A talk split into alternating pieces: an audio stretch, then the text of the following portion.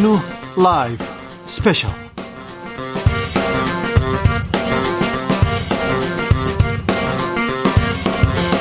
2020년 8월 22일 토요일입니다. 안녕하십니까. 주진우입니다.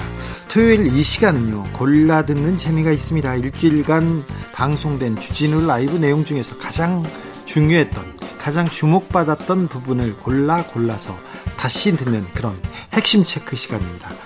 토요일의 남자, KBS 김기아 기자, 어서 오세요. 안녕하세요, 김기아 기자입니다. 네. 그 일주일 동안 방영됐던 주진우 라이브에서 있었던 각종 이슈, 인터뷰들 네. 다 보고 네. 가장 필요한 거, 가장 재밌는 거 쏙쏙 모아서 토요일에 준비를 해 왔습니다. 오늘은 어떤 장면 골라오셨어요? 네, 오늘은 뭐 첫 번, 뭐 여러 가지인데 역시 코로나 이슈가 지난 한 주를 거의 덮쳤기 때문에 아, 코로나 두렵습니다. 네, 무섭습니다. 코로나 관련 이 네. 주진우 라이브에서만 볼 수 있었던 이야기들을 준비해왔습니다. 그래도 우리가 잘 대비하고 이번 주 이번 주말 특별히 진짜. 잘 넘겨야 됩니다. 맞습니다. 예, 네. 예, 예.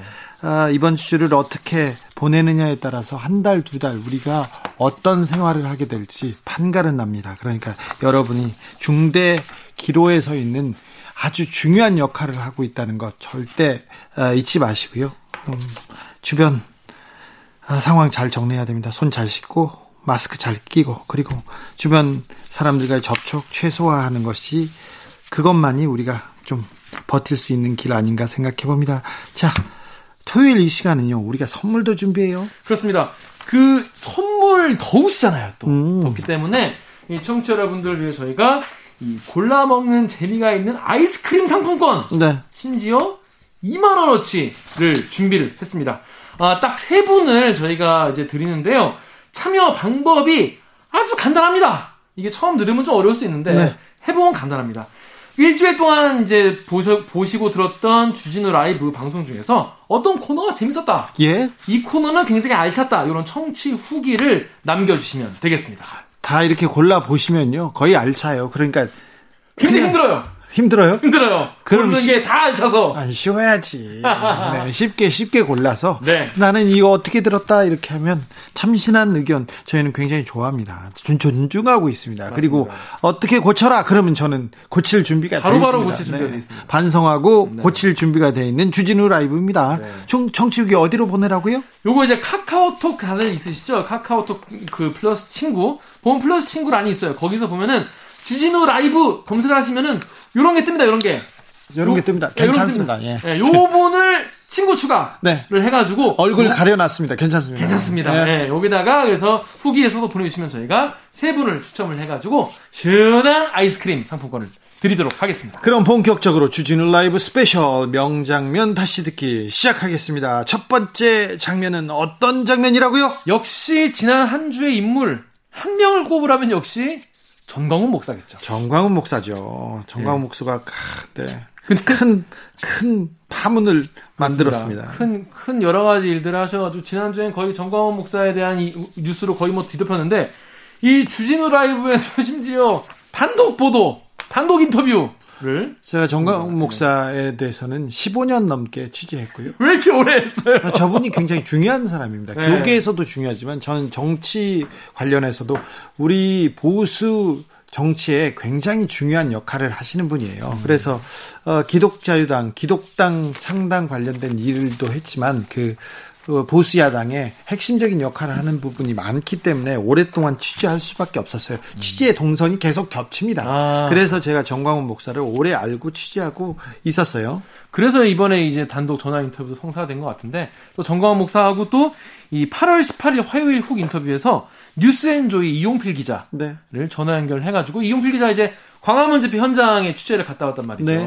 그래가지고 이제 거기 시- 실제로 어떤 모습이었는지 현장 취재 후기를 또 들어봤습니다. 네.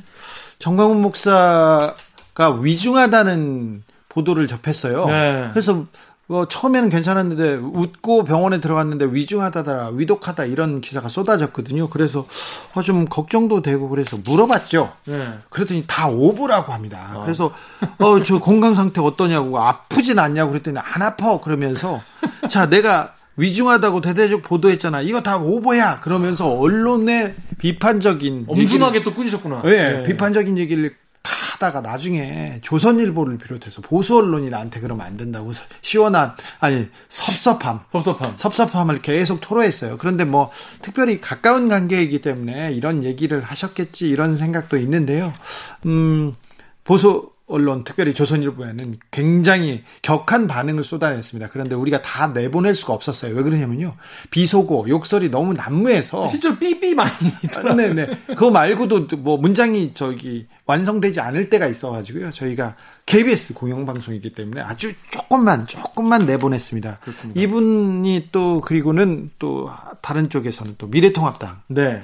그동안 뭐, 어, 정치적인 그 길을 같이 해왔던 미래통합당이 본인을 지금 비난하는 걸 보고 선을 긋는 걸 보고 굉장히 좀 억울함과 아쉬움을 펴왔기도 했습니다. 그냥 억울함이 아니라 이거 뭐 더불어민주당보다 더한 것 같다 이런 말씀을 하시던데 실제는 더, 더 많은 말이 쏟아졌습니다. 네. 선거 때나 그리고 중요한 국면에서 이분이 큰 역할을 하신 게 있거든요. 근데 그 부분에 대해서는 좀그 그런 관계가 있었는데 어떻게 나한테 그럴 수가 있는지 그래서 어, 얘기했습니다. 그런데 가까운 사람들한테 조금 뭐 서운한 말을 들으면 더 서운하고 그렇죠. 더 삐질 수도 있잖아요. 삐질 수 있죠. 그래서 어느 정도까지 정리하고 음. 정리하고 그래가지고 좀 어. 정리하고 그리고 또 어, 저희가 편, 편집이라고 하나 최소한 부분 네. 사실관계를 어, 정확하게 전달할 수 있는 부분만 네. 이렇게 정제해서 내 보내드렸습니다. 뭐 듣고 보니까 대체 뭐라고 했는지 너무 궁금하신 분들 많으실 거예요. 네. 그래서 8월 어, 20일 목요일 주필 코너를 통해서 단독 공개했던 전광훈 목사와의 인터뷰 내용 그리고 8월 18일 화요일 훅 인터뷰 어, 부분, 하이라이트 부분을 함께 듣고 오시겠습니다. 큐. 코로나 확진 받고 병상에 있는 정광훈 목사가 주진우 라이브에 억울한 심경을 토로했습니다. 목소리는 밝고요. 목소리는 건강했습니다. 코로나 때문에 아파요? 그러니까 안 아프대요. 자기가 기저질환이 있어서 그걸로는 아픈데 코로나는 안 아프답니다. 근데 지금 나오는 언론 보도에 대해서 굉장히 불만이 많더라고요. 어, 일단 정광훈 목사의 주장 목소리 들어보겠습니다. 우리 교인들은 한 명도 참석 안 했어요. 근데 몇명 참석했더구만요. 아니, 아니 몇 명은 네. 나하고 안주하는 집사람하고 그다음에 또 누가 있어요? 그리고 아니 그 10여 명 참석했다고 참석하는 아니 아니 아니 아니 진짜 질문을 제가 오래니까 누가 어? 목사님 근데 사랑제일교회 신자들은 왜 이렇게 도망가요 자꾸 도망가 도망갔잖아요 두 명이나 도망갔잖아요 아니 우리 교인 아니 되니까 참나 정말 아 교인 아니에요?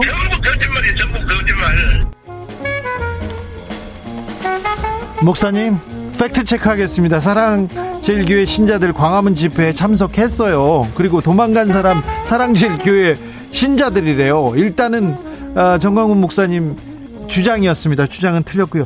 정광훈 목사가 그리고 정치권 특별히 어, 정치권의 그 서운함을 토로했어요. 그 일단 기본적으로는 그 언론과 정치권이었는데 어, 자기들하고 친하게 지내던 미래통합당 그리고 조선일보에도 억울함이 많다고 했습니다. 어, 언론에 보도된 마스크 내리고 이렇게 지나가는 거는 마스크를 계속 쓰고 있다가 잠깐 벗은 사이에 사진이 찍혔다는데 전 목사의 해명 직접 들어보겠습니다. 이제 자문을 닦기 전에 자문을 닦기 전에 이제 거기 장로님들하고 거기 인사 나온 장로님들이 전장에 오라 그래서 그런다면 그때에 차 안에 들어가서 마스크를 턱 밑으로 약간 내렸어 내리고 걱정하지 말아라 내가 잘 다녀오겠다 요, 요 그렇게 말하는 순간에 그걸 찍어가지고 그걸 찍어가지고 딱 찍어가지고 네. 정나훈 목사는 마스크도 착용 안 했다. 이래서 1년 탑으로 보도했잖아. 1년 탑으로. 저 웃, 는 모습 조선일보에서도 보, 보도하고 그랬잖아요. 그거. 조선일보가. 네. 저게 인간들이냐고. 저게 인간들이냐 말이야. 아, 소 기자님 이때 좀 좀좀 사실대로 좀 알려줘봐. 알겠어요. 전부, Com... 전부 다 거짓말이야. 전부 다 거짓말. 알겠어요. 네. 소 기자님 들어봐. 내 성격 알았다. 알죠, 알죠. 내가 알지. 내가 얼마나 솔직하고 담대하냐 말이야. 알죠, 알죠. 알았으니까.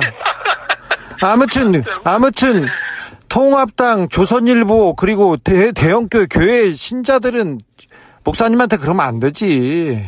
목사들은 그러면. 통합당 통합당 저 말이야. 저 저건 정말 더불어민주보다 더 나쁜 놈이야 이번에 겪어보니까.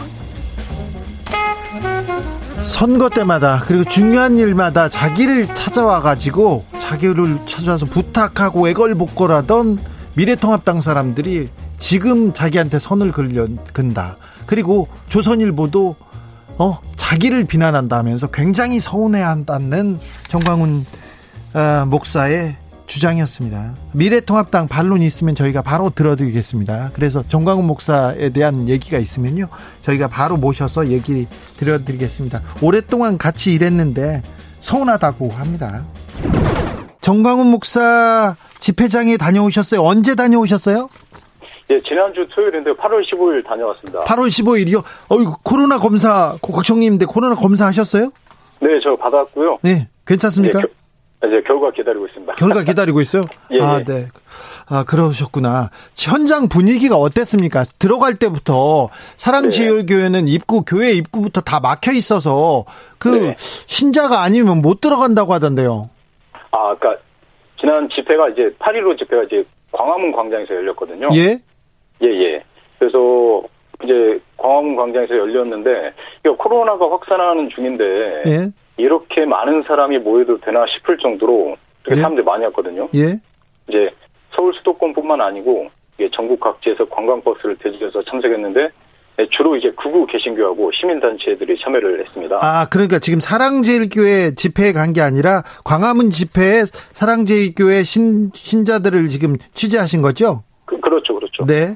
아, 그때 사람들 많이 모였죠. 근데 음식도 나눠 먹고 노래도 부르고 그 외치는 사람도 있고 그러더라고요. 예, 예. 아무래도 이제 그날 이제 덥고 습하고 이제 비도 오다 보니까 사람들이 이 주변에 있는 은행 ATM기, 예. 이제 광화문 역사 안, 그리고 편의점, 어, 식당, 이 카페에서 이제 들어가서 이렇게 쉬기도 하고 또 비가 안 올 때는 밖에서 식사도 하기도 하고 또 이제 그 실내 같은 경우는 마스크를 벗은 사람들이 또 적지 않았고요. 아니 그 비 오는 상황이었고 그 광화문에 그 사람들이 많이 그 식당 커피숍마다 사람들이 좀 많았을 것 같은데요.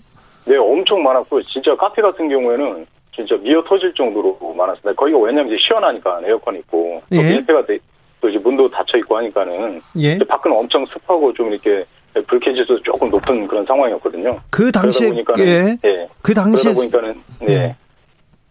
그 당시에 그 사랑제일교회 말 코로나 확진자가 나왔어요. 그래서 사랑제일교회나 교회 쪽에서 조금 이런 거 걱정하지 않았습니까? 마스크 껴라, 전파를 그 최소화하기에 대해서 예방책 뭐 이런 그 발, 방송하고 그러지 않았습니까? 이제 뭐 사랑제일교회에서는 이제 그 전날 14일 전날 밤에 문자 메시지를 통해서 어 예, 집회에 나오지 말라고는 그렇게 얘기를 했거든요. 예, 문자는요? 예, 문자는 그렇게 했는데 어, 다음 날 이제 그 교회 응답기를 들어보니 이제 12시까지 광화문으로 와라. 또 예. 이런 게또이 앞뒤가 안 맞는 그런 참여를 독려하는 예, 그런 상황도 있었습니다. 참여를 독려하고 뒤에서 그 알리바이를 만들려고 이렇게 문자를 보낸 건가요? 아니면 반대인가요? 참여하지 네. 말라고 이게 지금 혼자 일단은 뭐 정광훈 목사는 참여하지 말라고 얘기를 했다고 하고요. 네. 또 문자도 보냈다 우리는. 근데 이제 어, 그런 응답기에 대해서는 어, 좀 누가 이렇게 해명을 해주지는 않더라고요. 응답기라고 하면 사랑제일교회 전화를 하면 그렇게 응답한다는 거죠? 예, 예, 맞습니다. 네. 음, 허위 명단을 그 당국에 사랑제일교회에서 이렇게 제출했다는 의혹도 있는데 이건 어떻게 보세요? 근데 이제 교회 측이 이제 주장한 바에 따르면 예. 그동안 지금까지 교회가 수십 년간 누적돼 온 교인 명부를 예. 당국에 잘못 전달했다. 예. 아, 그래서 좀 그런 바람에 행정적인 착오가 있었다는 행정적. 하거든요. 예. 예, 그렇죠. 그래서 얼마 전에 이제 최신 명단을 제작성해서 방역 당국에 제출, 제출했다고 이렇게 주장을 하고 있고요. 예.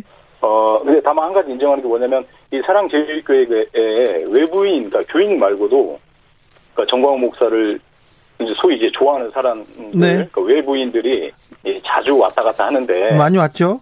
그렇죠. 근데 이제 그런 사람들의 명단이 누락돼 있을 수는 있다. 예. 예.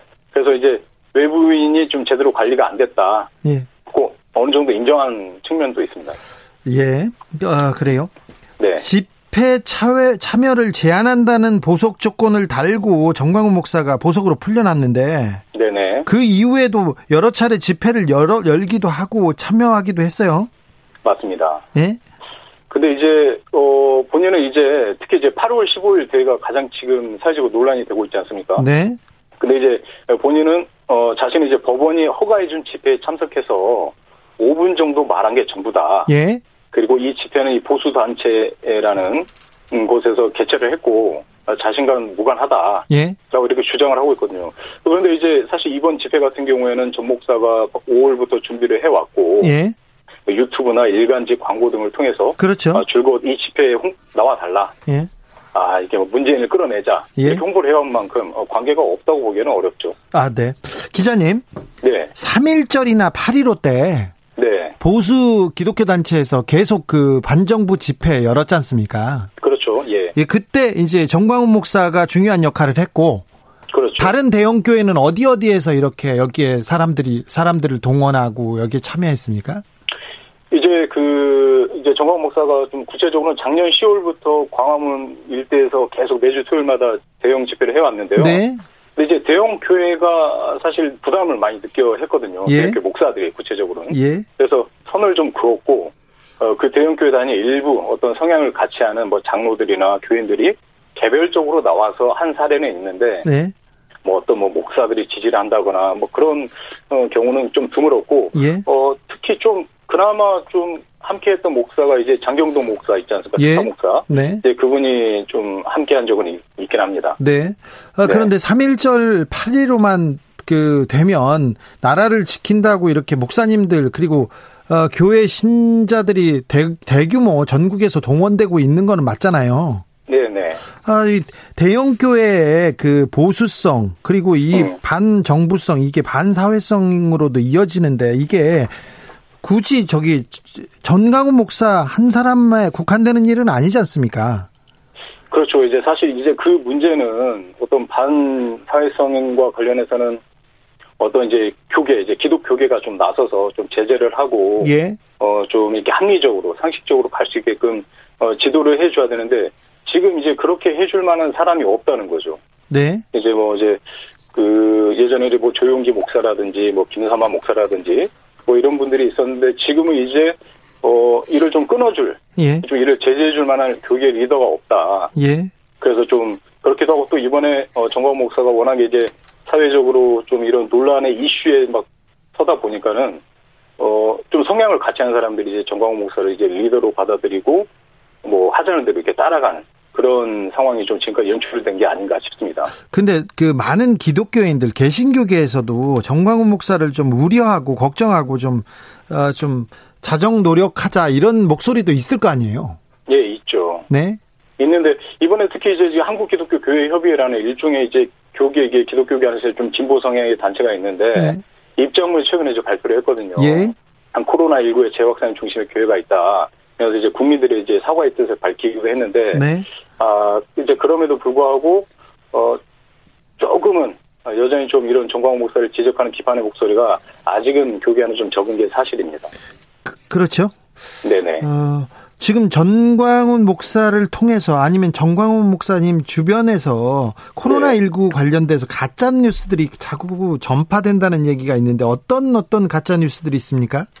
예, 가령 이제 교회 안에서 많은 가짜 뉴스들이 퍼지고 있는데 대표적인 게 뭐냐면 어, 선별 진료소에서 음성 이 판정을 받았는데 네. 이 사랑제일교회 교인만 이 양성으로 판정을 해준다 네. 일부러 예. 그리고 이 정부가 이 정광훈 목사를 죽이기 위해서 이 데이터를 조작하고 있다 네. 뭐 이런 식이고요 뭐 조금 조금은 이제 따져볼 만한 주장이긴 한데 어, 보건당국이 이제 코로나 검사를 유독 이 사랑제일교회만 많이 해서 예. 확진자가 많이 나온다. 뭐 이런 주장도 하고 있습니다. 주진우 라이브 8월 20일 목요일 주필에서 단독 공개한 전광훈 목사와의 통화 그리고 8월 18일 화요일 훅 인터뷰 하이라이트 부분 다시 들어봤습니다. 김기화 기자. 네. 아, 주진우 라이브는 full 버전이 제맛이죠. 그렇습니다. 유튜브나 팟캐스트에서 주진우 라이브 검색하시면 되는데요. 전광훈 목사와의 통화 내용은 8월 20일 목요일 일부 주필 코너에서 들으실 수 있습니다.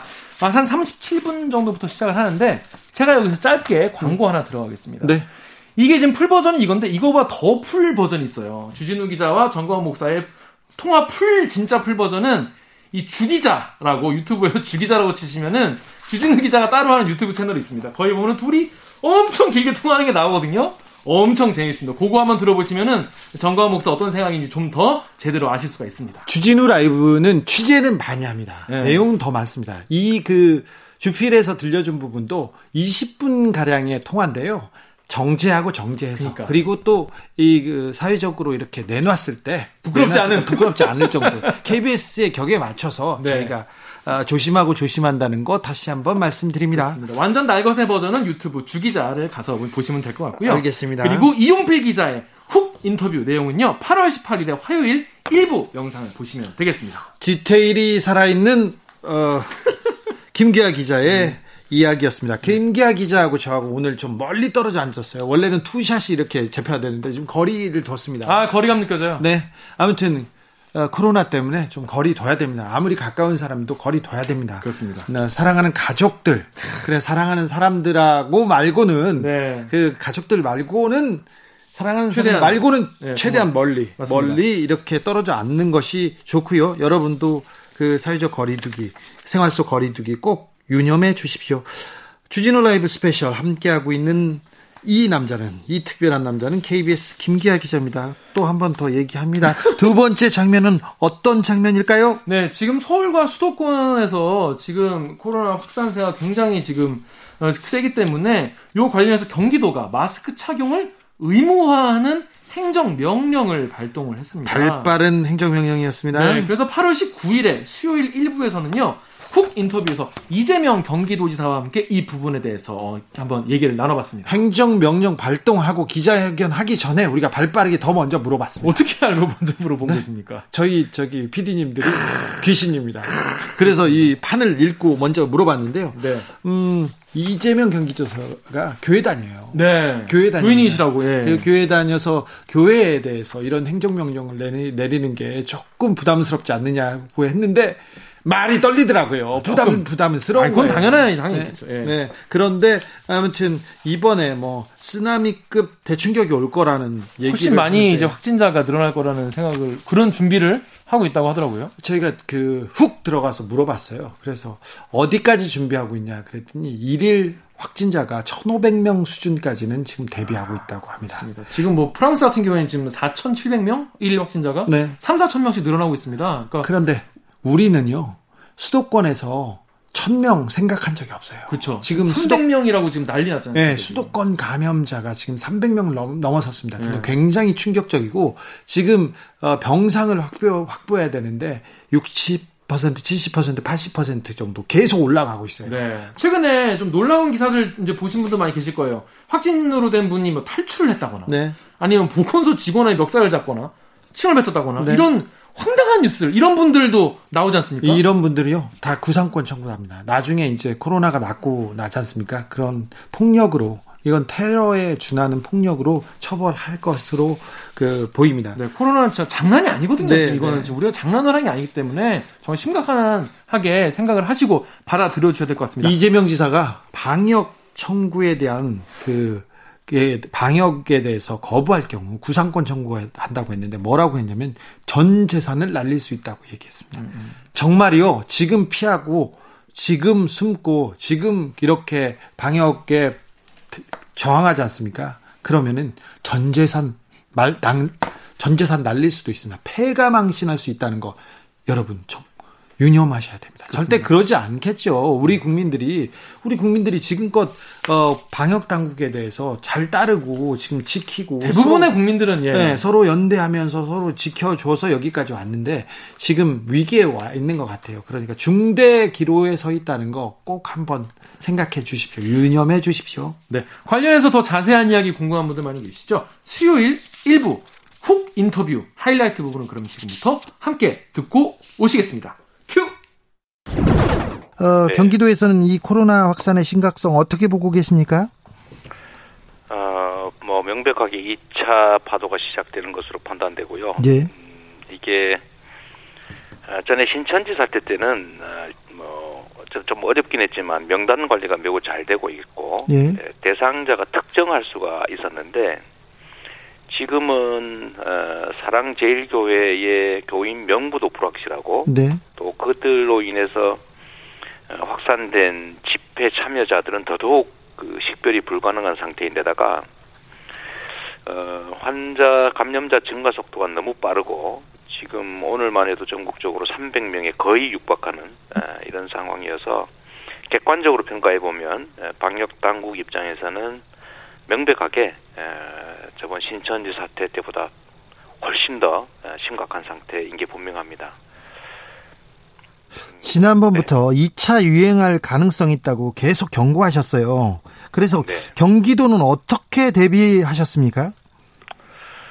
어, 2차 감염 자체를 막기 위해서 저희는 이제 다중이 집합하는 시설들에 대해서 어, 계속 집회 제한 또는 뭐 어, 영업 그 사실상의 영업 금지를 의미하는 집 어, 집합 금지 등등을 해왔고 특히 종교 시설에 대해서도 어, 뭐 다른 곳에서는 하지 않는 집합 제한 명령을 해서 저희가 어, 종교계 반발도 꽤 뭐 많이 맞이했습니다마는 어, 결국은 피할 수 없는 최선을 다했지만 피할 수 없는 상황이 됐다고 생각이 되고요. 물론 그 중에 일부는 어, 이 현장에 계신 분들 특히 뭐 교회 소모임 또 소모임의 그 식사 음, 또는 뭐 어, 성가대의 찬송 마스크 감기 찬송 이런 것들을 저희가 음, 분명히 경계했는데 이제 그걸 어겨서 생긴 것들이 있기는 합니다만 여하튼 크게 보면 이제 예상을 벗어나지 않는 2차 파도라고 생각이 됩니다. 경기도는 그걸 막기 위한 노력도 했고 이제 이게 현실화될 경우에 대비한 음, 뭐 예를 들면 병실 확보, 의료진 확보, 특히 중증 환자를 어떻게 수용 관리할 것이냐에 대한 시스템 정비들을 상당히 잘 해놔서요.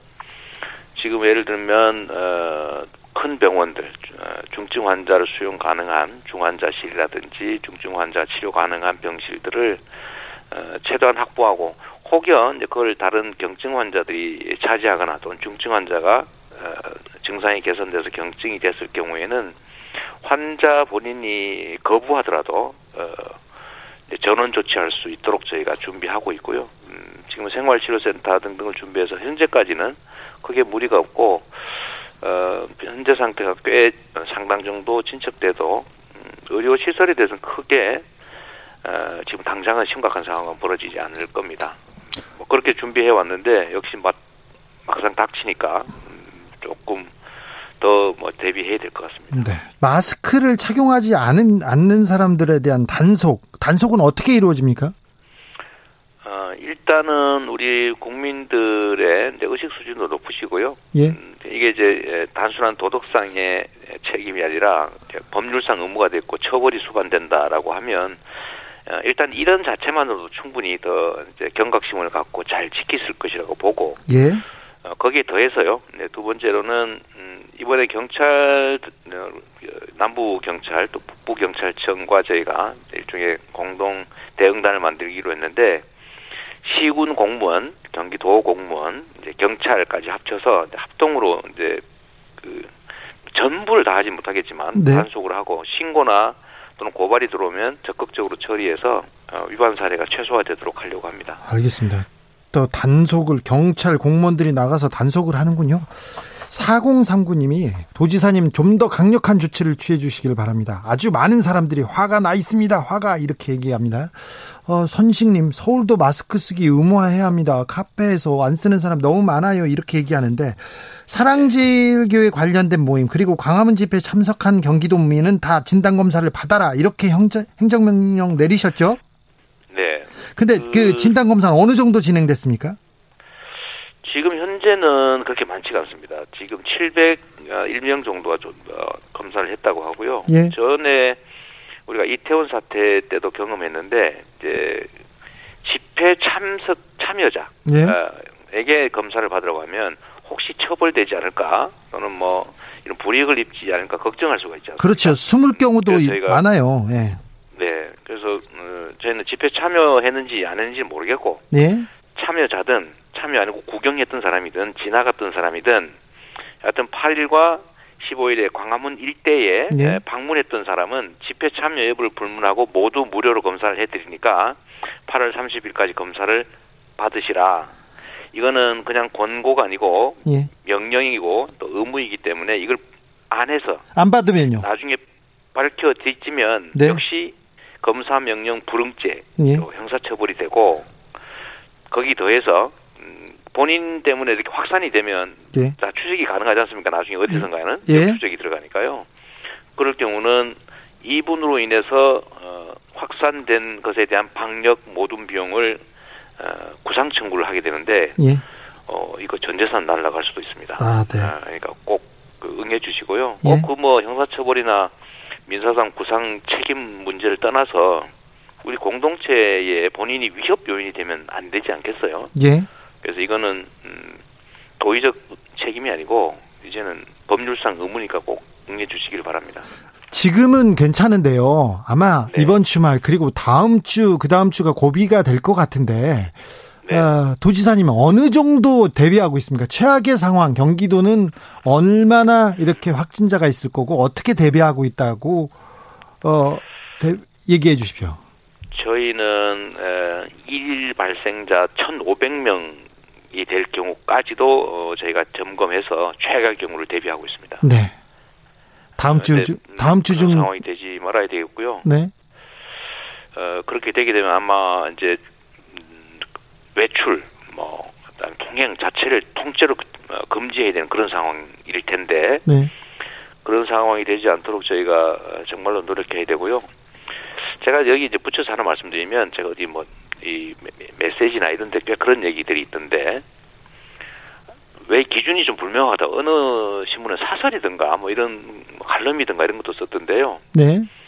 기준이 불명하다. 뭐 실내에서 마스크를 쓰면 네. 뭐 혼자 있을 때도 써야 되냐 뭐 이러고 있는데 혼자 험- 있을 때는 아니고요. 네. 집합 명- 금지 명령이 집합 제한이기 때문에 타인이 있을 경우에 어, 어, 지켜야 될 규칙이고 식사를 할 때는 그러면 밥 한 숟가락 먹고 입 닫고 반찬 먹을 때 또 하고 해, 해야 되냐? 예. 그 사이에도 뭐 썼다 부었다 해야 되느냐? 뭐 이거는 사실 억지고요. 예. 우리가 에, 모든 법률적 판단이란 그런 겁니다.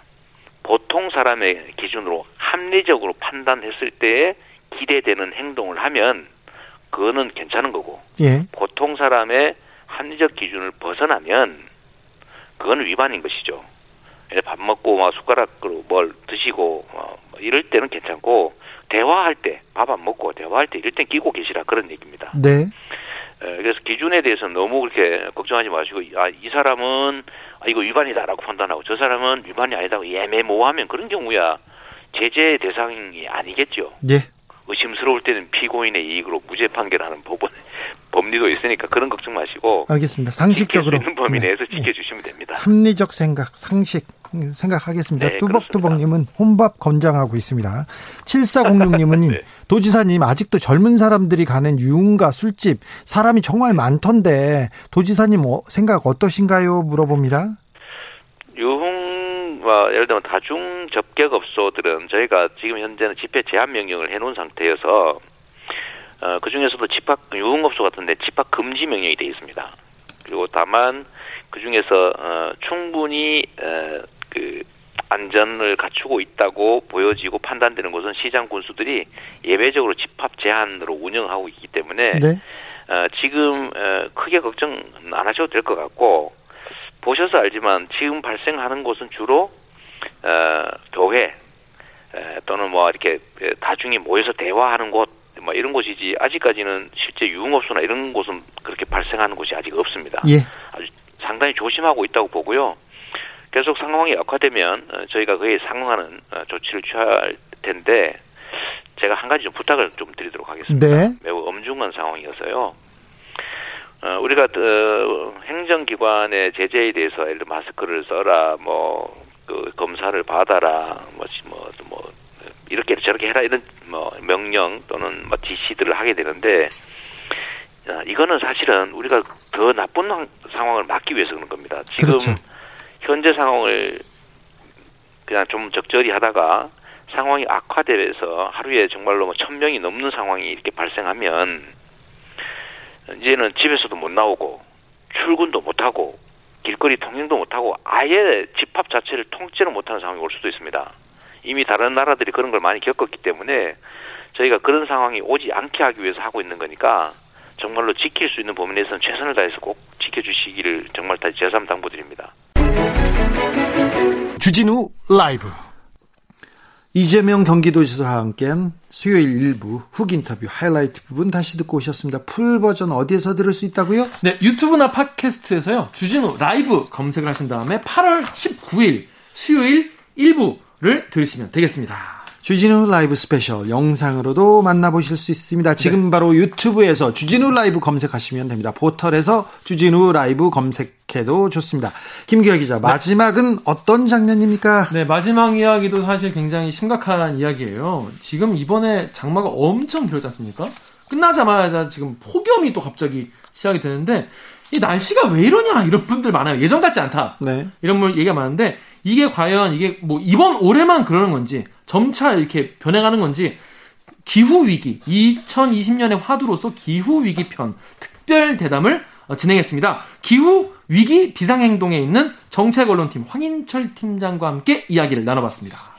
전 세계적 현상입니다. 전 세계적 기상 위반으로 시베리아 동토의 땅 시베리아가 37도까지 올라간대요. 37도면은 지금 우리나라보다 훨씬 더운 건데. 그렇죠. 네, 말이 안 되는 거 아닙니까? 북극이 그리고 남극의 얼음은 계속해서 녹고 있고요. 폭서라고 해야 되나요? 네, 폭서. 네. 그리고 홍수 전 세계적 현상입니다. 그래서 아 우리가 지구한테 잘못했구나. 지구가 지금 많이 아프구나. 많이 화가 났구나 이런 생각을 해봅니다. 50일 넘게 장마가 되는데 장마가 계속됐지 않습니까? 네. 아침에 나오면서 비가 오는데 무섭기까지 하더라고요. 맞습니다. 그래서 주변에 이렇게 물어봐도 이 기상 이변, 기상 위변, 이변이라고 넘어갈 수 없습니다. 기후 위기에 대해서 지금 대응하지 않으면 우리가 어떤 재앙 속에서 살 수 있을지, 견뎌낼 수 있을지 두렵다는 전문가들의 지적이 지금 속출하고 있습니다. 그래서 어, 주진우 라이브에서 기후 위기에 대해서는 계속 얘기하고 있고요. 네. 어, 주필에서도 다른 부분은 만, 만들어도 기후 그리고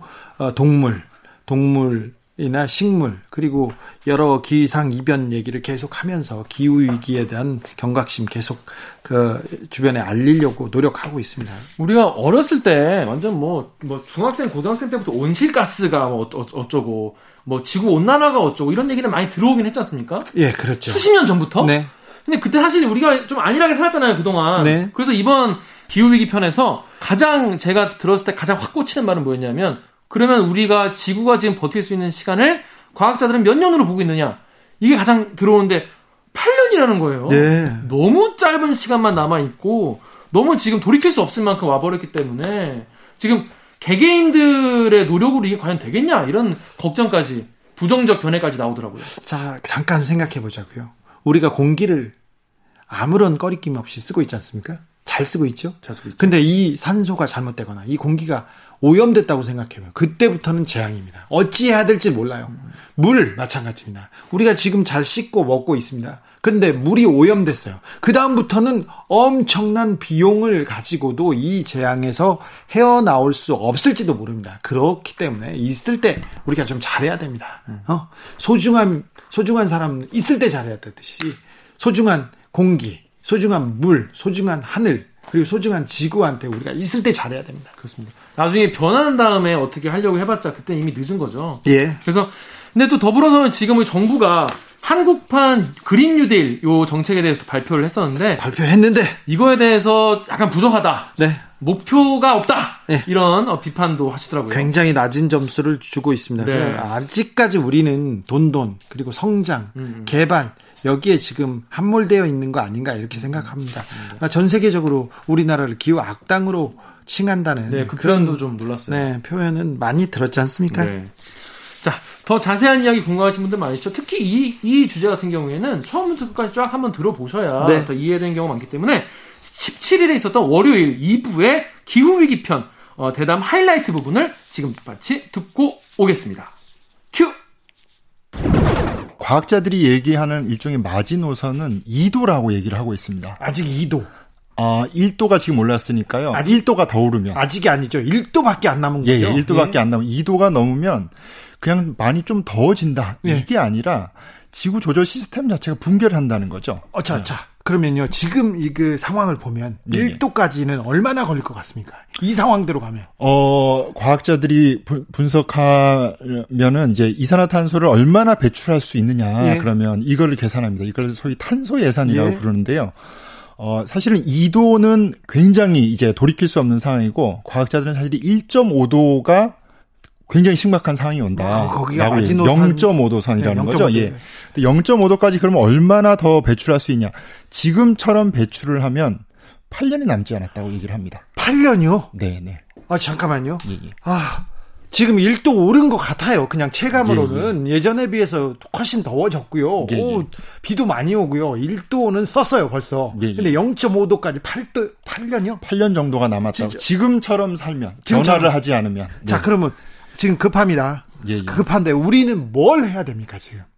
어, 뭘 해야 되냐? 네. 두 가지가 있겠죠. 하나는 이것이 원인이, 원인이 되는 온실가스, 이산화탄소를 비롯한 온실가스를 빠른 속도로 줄여나가야 되겠죠. 네. 다른 하나는 지금 당장 이런 위기 상황이 발생하고 있으니까 이 위기, 위기 상황으로부터 어, 생명들을, 생태계와 이 사람들을 안전하게 보호할 수 있는 방안을 마련하는 것이 시급하다고 볼 수 있겠습니다. 아니, 그러니까. 예, 예.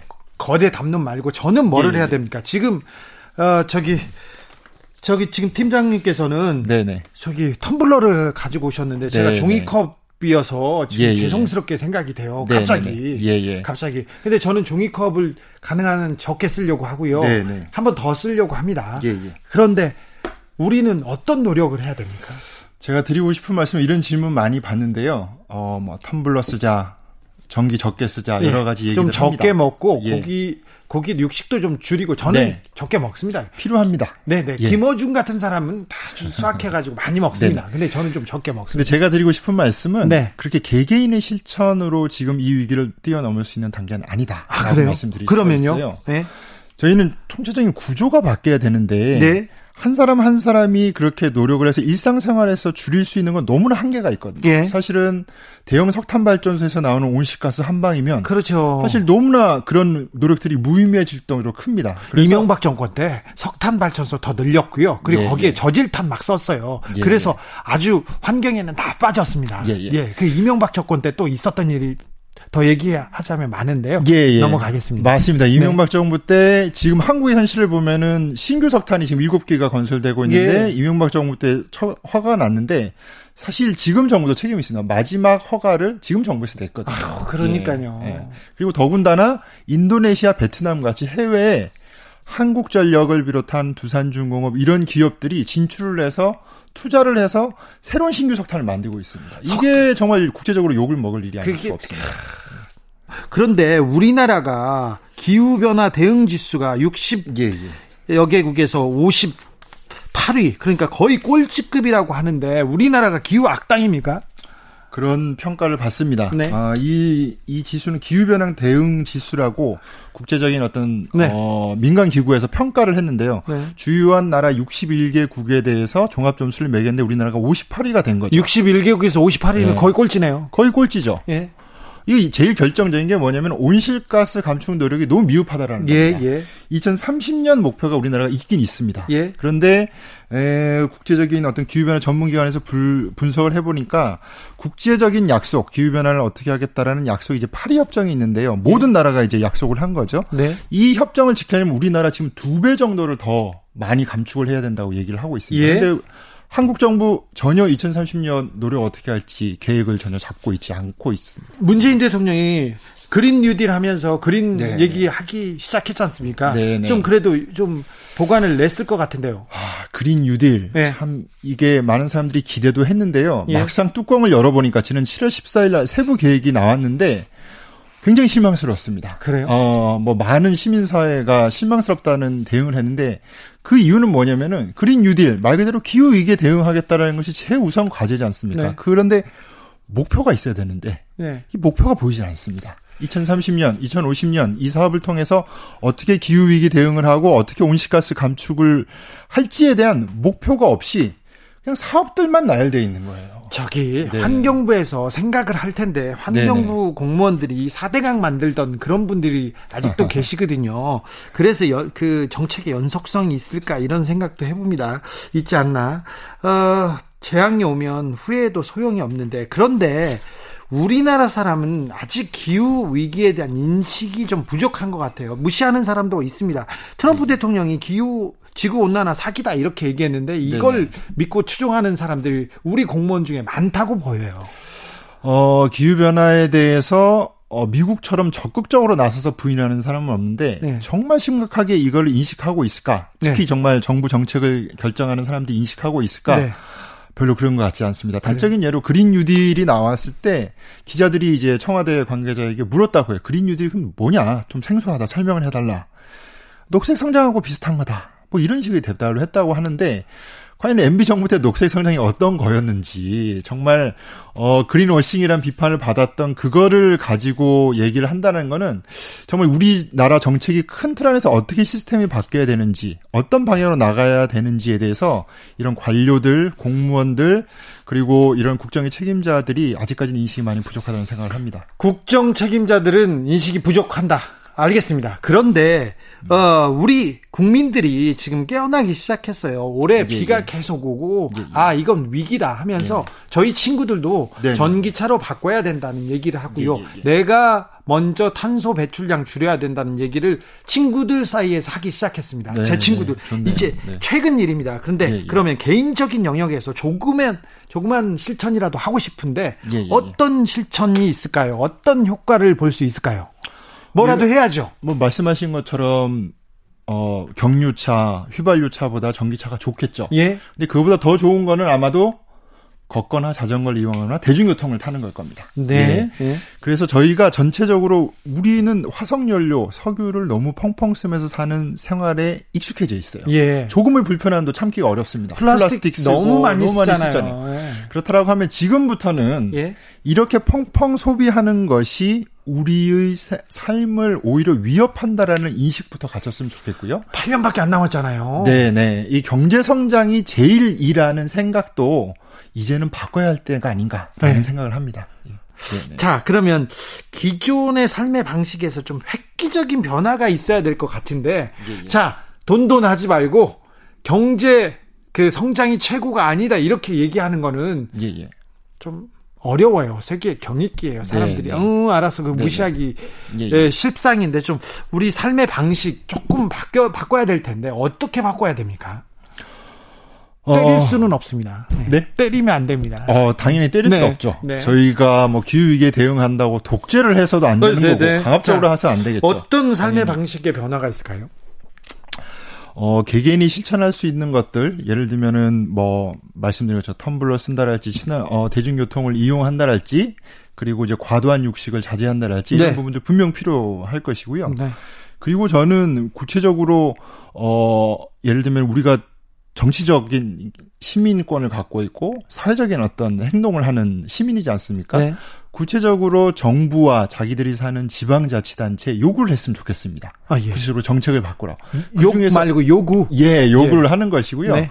청소년들이 지금 굉장히 앞서서 하잖아요. 네. 청소년들이 교육청, 본인들이 교육을 시키는 교육청에 요구를 합니다. 네. 기후 변화에 대해서 구체적인 교육을 해달라. 네. 학교에서. 네. 이런 변화 굉장히 중요할 것 같고요. 그렇죠. 그리고 각각의 지자체나 교육청들이 어, 은행 금고를 가지고 있지 않습니까? 주거래 은행. 예. 이 주거래 은행을 선정을 할 때 석탄에 투자하지 않는 은행에 우선적으로 선택을 해라라는 아. 이런 요구들도 하, 할 수가 있겠고 이런 것들이 조금씩 뭐 우리나라뿐만 아니라 해외에서도 변화가 일어나고 있거든요. 예. 이런 노력들을 했으면 좋겠다는 말씀을 드리고 싶습니다. 함께 쓰는 지구잖아요. 지구촌이고. 네네. 근데 우리는 좀 잘 해야죠. 잘 해야 됩니다. 우리도 각성이 필요합니다. 그런데 전 지구적으로 세계적인 공조 작업 필수적인 것 같은데요. 예, 맞습니다.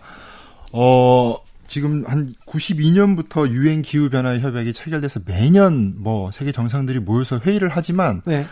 아직까지도 해결을 못하고 있는 게이 문제인데요. 이것은 사실은 가장 큰 책임이 누구한테 있냐. 예. 그동안 역사상 가장 많이 온실가스를 배출한 힘 있는 나라들이 먼저 우선적으로 책임을 져야 됩니다. 그렇죠. 예. 네. 그런데 문제는 이 피해는 가난한 나라들이 있다는 거예요. 먼저 있죠. 예, 섬나라, 예. 뭐 아시아의 작은 나라들 당장 피해를 입고 있죠. 예. 그렇다라고 하면 적극적으로 어 많이 배출하는 나라가 줄이면서 그 나라들이 이런 어 약소국들에 대한 적극적인 지원을 하는 것이 사실 기후 정의 관점에서도 맞겠고요. 그리고 전 세계적으로도 가장 잘 사는 10%의 사람들이 50%를 배출합니다. 예. 예. 그러니까 이거는 사실 기후 불평등의 문제라고 할 수 있습니다. 네. 그래서 이런 불평등한 구조를 바꾸는 것도 매우 중요한 과제라고 말씀드릴 수 있습니다. 그래서 트럼프 대통령이 계속해서 부인하고 무시하고 맞습니다. 책임지지 않기 거죠. 위해서 예. 파리 협정을 지금 탈퇴하겠다고 선언하고 있는 상황입니다. 네. 아, 8년 남았다는 말이 지금 가슴에 좀 무겁게 와 있는데요. 이 위기 상황, 아, 우리가 무책임하게 계속해서 이렇게 탄소를 배출하고 플라스틱 막 네. 버리고 막 이렇게 하면 네. 쓰레기 산 막 계속 만들고 그러면 8년 후에 네, 어떤 그림이 펼쳐질까요? 좀 아, 보이십니까? 네. 8년 후에 갑자기 지구가 폭발하지는 않을 겁니다. 예. 그런데 이런 폭염, 장마, 태풍, 소위 이런 기후 재난이 네. 장기간 지속되고 지금보다 훨씬 더 심해질 것을 한번 상상해 보시면 네. 좋을 것 같아요. 어우, 저- 얼마나 암울한 미래가 펼쳐지는 것입니까? 비 너무 많이 예. 와서 너무 힘들어요. 문제는- 폭염, 어 힘들어요. 문제는 그런 미래를 사실 책임이 없는 우리 미래 세대들이 고스란히 떠안아야 된다라는 것이고요. 그들이 아마 2020년 당시에 지금 이 세대가 뭘 했는지를 묻는다라고 하면 지금 당장 행동하지 않는다면 정말 무책임한 역사로 남을 수밖에 없을 것 같습니다. 그렇죠. 우리 후손들이 욕할 거예요. 네, 네. 그렇습니다. 주진우 라이브. 지난 17일 월요일 2부 특별대담 2020년의 화두 기후위기편, 기후위기 비상행동 정책언론팀 황인철 팀장과 나눈 대담 중에서 하이라이트 부분 다시 듣고 오셨습니다. 기후위기에 대해서, 아, 생각해야 되는데, 그래서 단체를 만들어야 되나, 학회를 만들어야 되나, 그렇게 생각하는, 어, 생각이 계속 지금 반복될 정도로 좀 위기입니다. 제, 제가 이 기후위기에 대한 보도를 하면 할수록, 아, 여기에 더 많은 정성을 쏟아야 될 텐데, 이런 생각하는데요. 이 방송 좀 full 버전으로 한번 들어보셨으면 합니다. 네, 유튜브나 팟캐스트에서요. 주진우 라이브 검색하시면 뭐가 쫙 나오거든요. 그 중에서 8월 17일 월요일 2부를 들으시면 되겠습니다. 아까 말씀드렸다시피 이번 주 청취자분들을 위한 선물도 늘 네. 준비를 하고 있습니다. 카카오톡 플러스 친구에서 주진우 라이브 검색을 하시면 요분이 나옵니다. 요분이 나오니까 친구 추가하신 다음에 이번 주에 나는 이 내용이 정말 재밌었다. 왜 재밌었다. 왜 별로였다. 이런 내용 청취 후기를 적어서 보내주시면 세 분을 추첨해서 2만 원 상당의 아이스크림 상품권을 보내드리겠습니다. 아, 더 드리고 싶은 마음이 간절합니다. 참 퍼주고 싶은데요. 네. KBS는 잘, 좀 더 많이 달라고 했는데, 그게 어렵대요. 엄청 짭니다. 어, 짠걸 떠나서. KBS를 우습게 보시면 안 됩니다. 국민 세금이 들어가는 그런 방송이기 때문에 굉장히 아끼입니다. 굉장히 아낍니다. 아끼고 또 아끼고 갈고 닦습니다. 그 그걸 정도. 짜내가지고 예. 2만 원짜리 상품권을 세 분에게 드리는 겁니다. 마음으로는 이렇게 이렇게 퍼드리고 싶습니다. 이렇게. 네. 주진우 라이브 스페셜 여기서 마치겠습니다. 오늘 김기아 기자 감사합니다. 고생했습니다. 저는 다음 주 월요일 오후 5시 5분에 다시 돌아옵니다. 감사합니다.